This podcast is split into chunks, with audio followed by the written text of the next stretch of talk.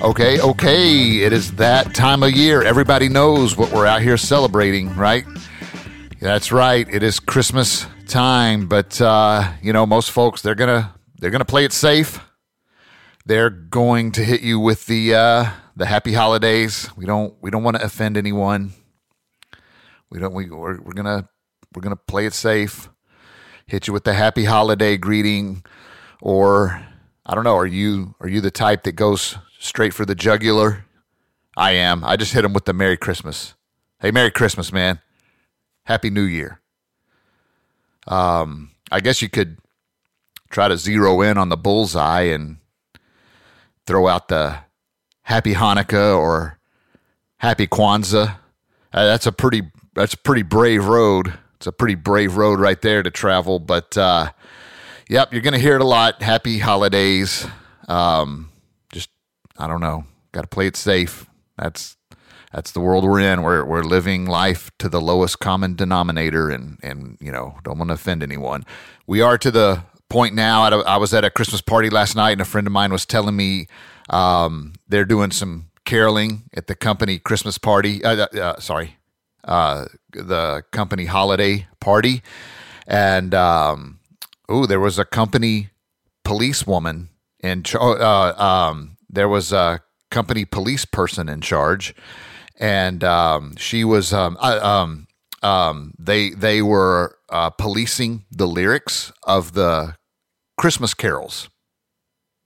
They were going to sing Christmas carols. There were families that brought their children up to the office, and a group was going to get together and sing carols. And uh, there was some carols that had some offensive lyrics, and uh, this police person there in the office had to tell them what lyrics they could sing and which ones needed to be edited out. I can't remember which ones were the controversial lyrics, but um, I just would have left. I mean, what what do you do? What do you do with that, lady? Either shut up or I'm leaving the party. I mean, it, it's it's crazy.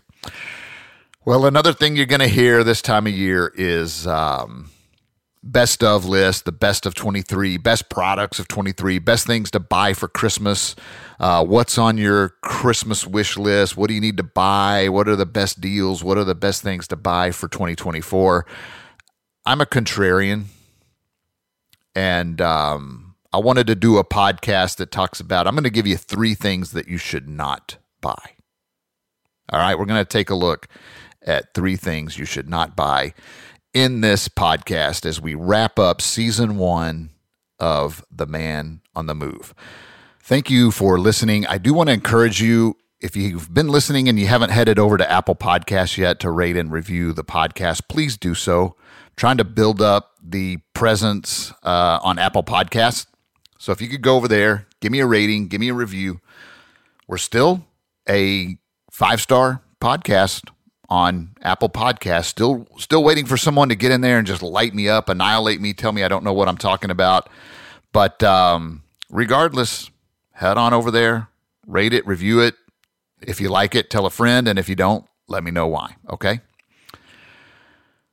We're gonna head into 2024, and we'll go bi-weekly in 2024. I've got a lot of cool topics that I've written down that we're going to cover, and I'm going to try to get some guests on the podcast as well. So, new stuff, fun stuff, more topics coming up. But now, number one thing I would not buy in 2024 I would not buy a new car. New car prices are insane right now. New car technology is insane right now and not in a good way, in my opinion. I'm going to throw a link of this in the show notes, but have you heard about the $5,600 taillight repair on the Ford F 150? Guy had a maxed out Ford F 150, $70,000, $80,000 truck. I mean, think about that for a second 70 to $80,000 truck. That's cuckoo to begin with in my world. but uh, it was loaded, had all the bells and whistles, including the um, lane assist technology, the blind spot radar, warning radar, and all of this. And uh, he had a leak in his driver's side rear taillight that that caused the taillight to go out and eventually the whole car shut down and wouldn't start. Now, I usually hate hearing people talk about, oh, back in the good old days or or back in my day.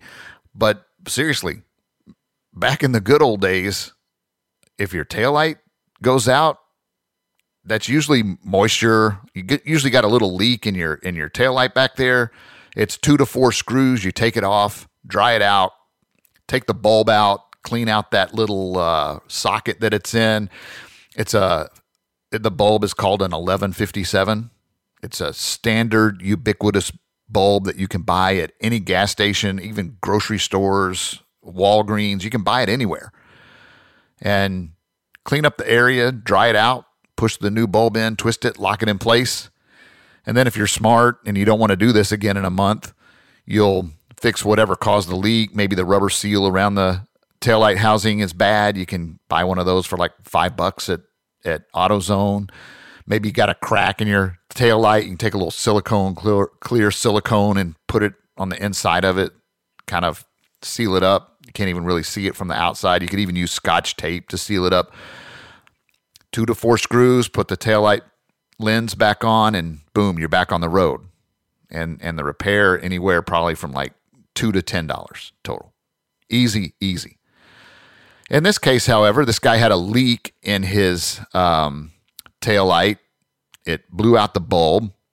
Then it got into the um, CAN bus of the car. The CAN bus is an electronic system that are in new cars that work almost like a computer network. You got a high speed CAN bus that controls your engine, your air to fuel mix ratio, your temperature, oil pressure, all of that is on the high speed CAN bus. And then you got a medium speed CAN bus, and that's where uh, your controls like your brake lights, your your radar warning systems, and all of that are. And once moisture got in there, it got on that CAN bus and it started corroding and eliminating other modules, and it got to the point where the car wouldn't even start.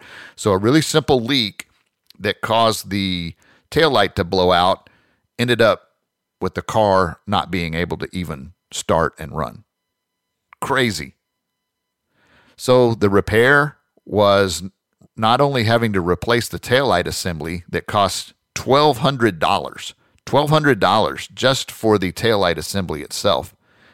Then you had to buy the light module.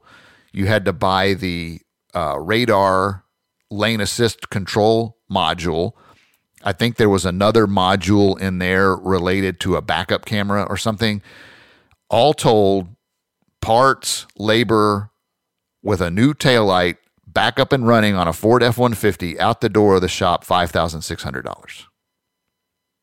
Honestly, if I was going to replace my car and I was going to go look for another car that I wanted to drive, $5,600 would be kind of in the neighborhood where I'm shopping. I, I like buying older cars and kind of working on them and fixing them up. I've got, I'd have no problem buying a $5,600 car and this guy had to spend $5,600 on a freaking tail light. It's insane. And what we're seeing too is, you know, people will take their car in and say, oh my gosh, $5,600 for a tail light? That's crazy. I'm just going to trade this car in and get a new one.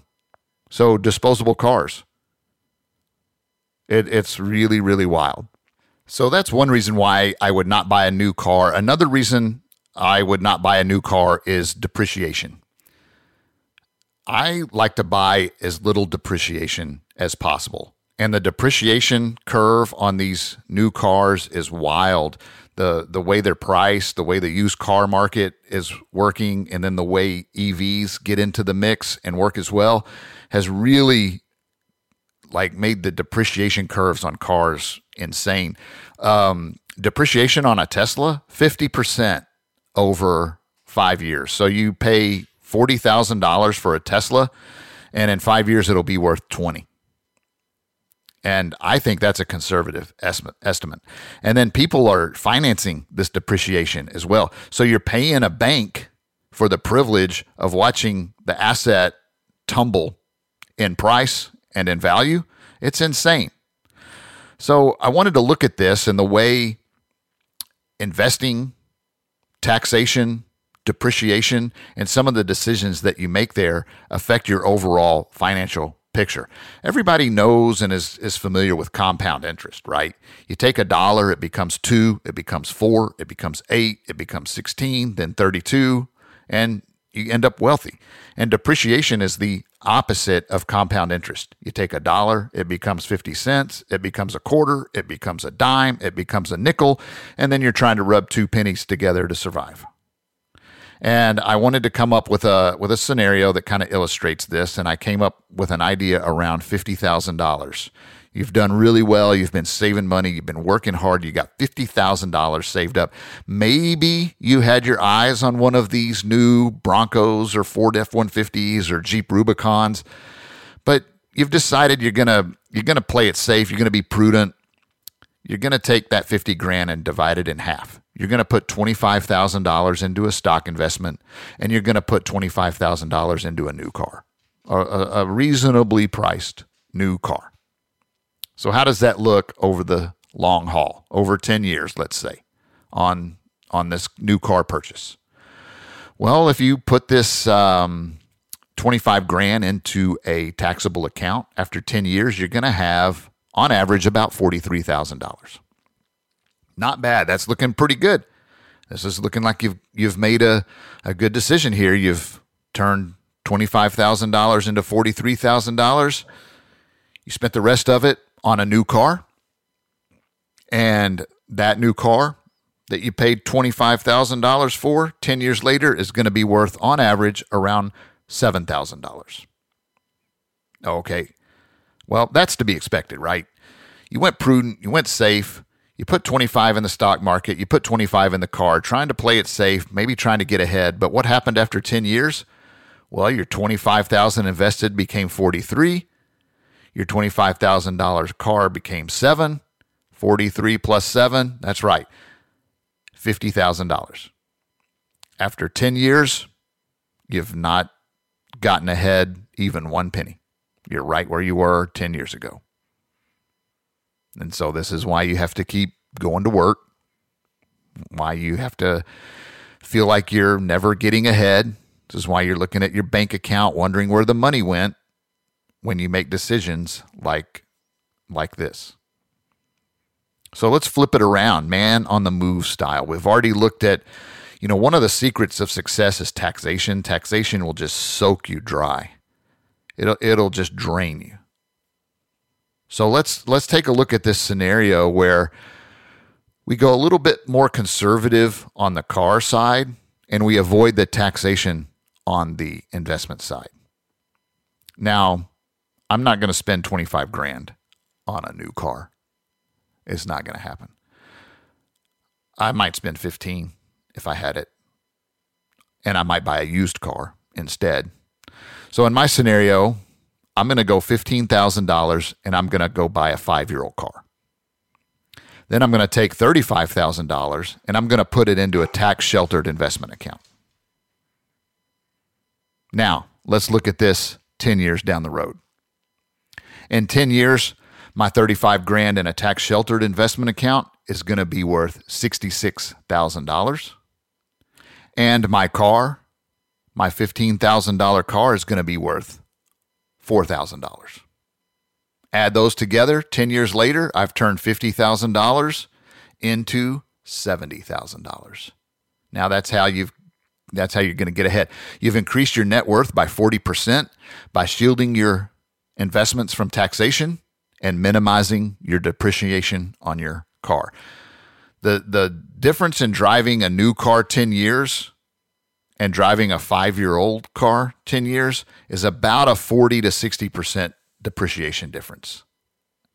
And if you think, "Oh, I would never drive a 20 15, 20 year old car. That that's crazy. I'll I'll invite invite you to lunch you pay, I'll drive my 20 uh, year old Toyota Corolla. It's worth about probably less than $4,000, maybe $3,000. But um, yeah, I'll show you how a 20 year old car gets around town. Now, we're not going to be beating anyone off the line and we're not going to be picking up any chicks, but we'll we'll be safe on the drive and we'll be quite comfortable during our excursion. So it's all good. But that's how it works. If you if you want to buy the new car, that's great. The depreciation is just going to hammer you, man. It's going to hammer you. And if you're not careful with the taxation side on your investments, you're just not going to get ahead. You're going to the, the taxes on the investment side and the depreciation on the car side will just zero you out and you'll just keep treading water. And I'll say this one of the dumbest things that I read, I, I was doing a little reading and a little researching around this and found this guy on Twitter talking about uh, he's buying an $80,000 Bronco, like this tricked out $80,000 Bronco. Now, taxes in uh, Tennessee on an $80,000 Bronco is they're going to be, gosh, I'm, I'm doing top of the head math here. I don't think we pull pay full sales tax, uh, nine and three quarter, but I would guesstimate on eighty thousand dollars, he'd have about fifteen thousand dollars worth of taxes. But he was talking about this genius way that the the dealership was going to let him roll the tax into the financing. He's going to finance tax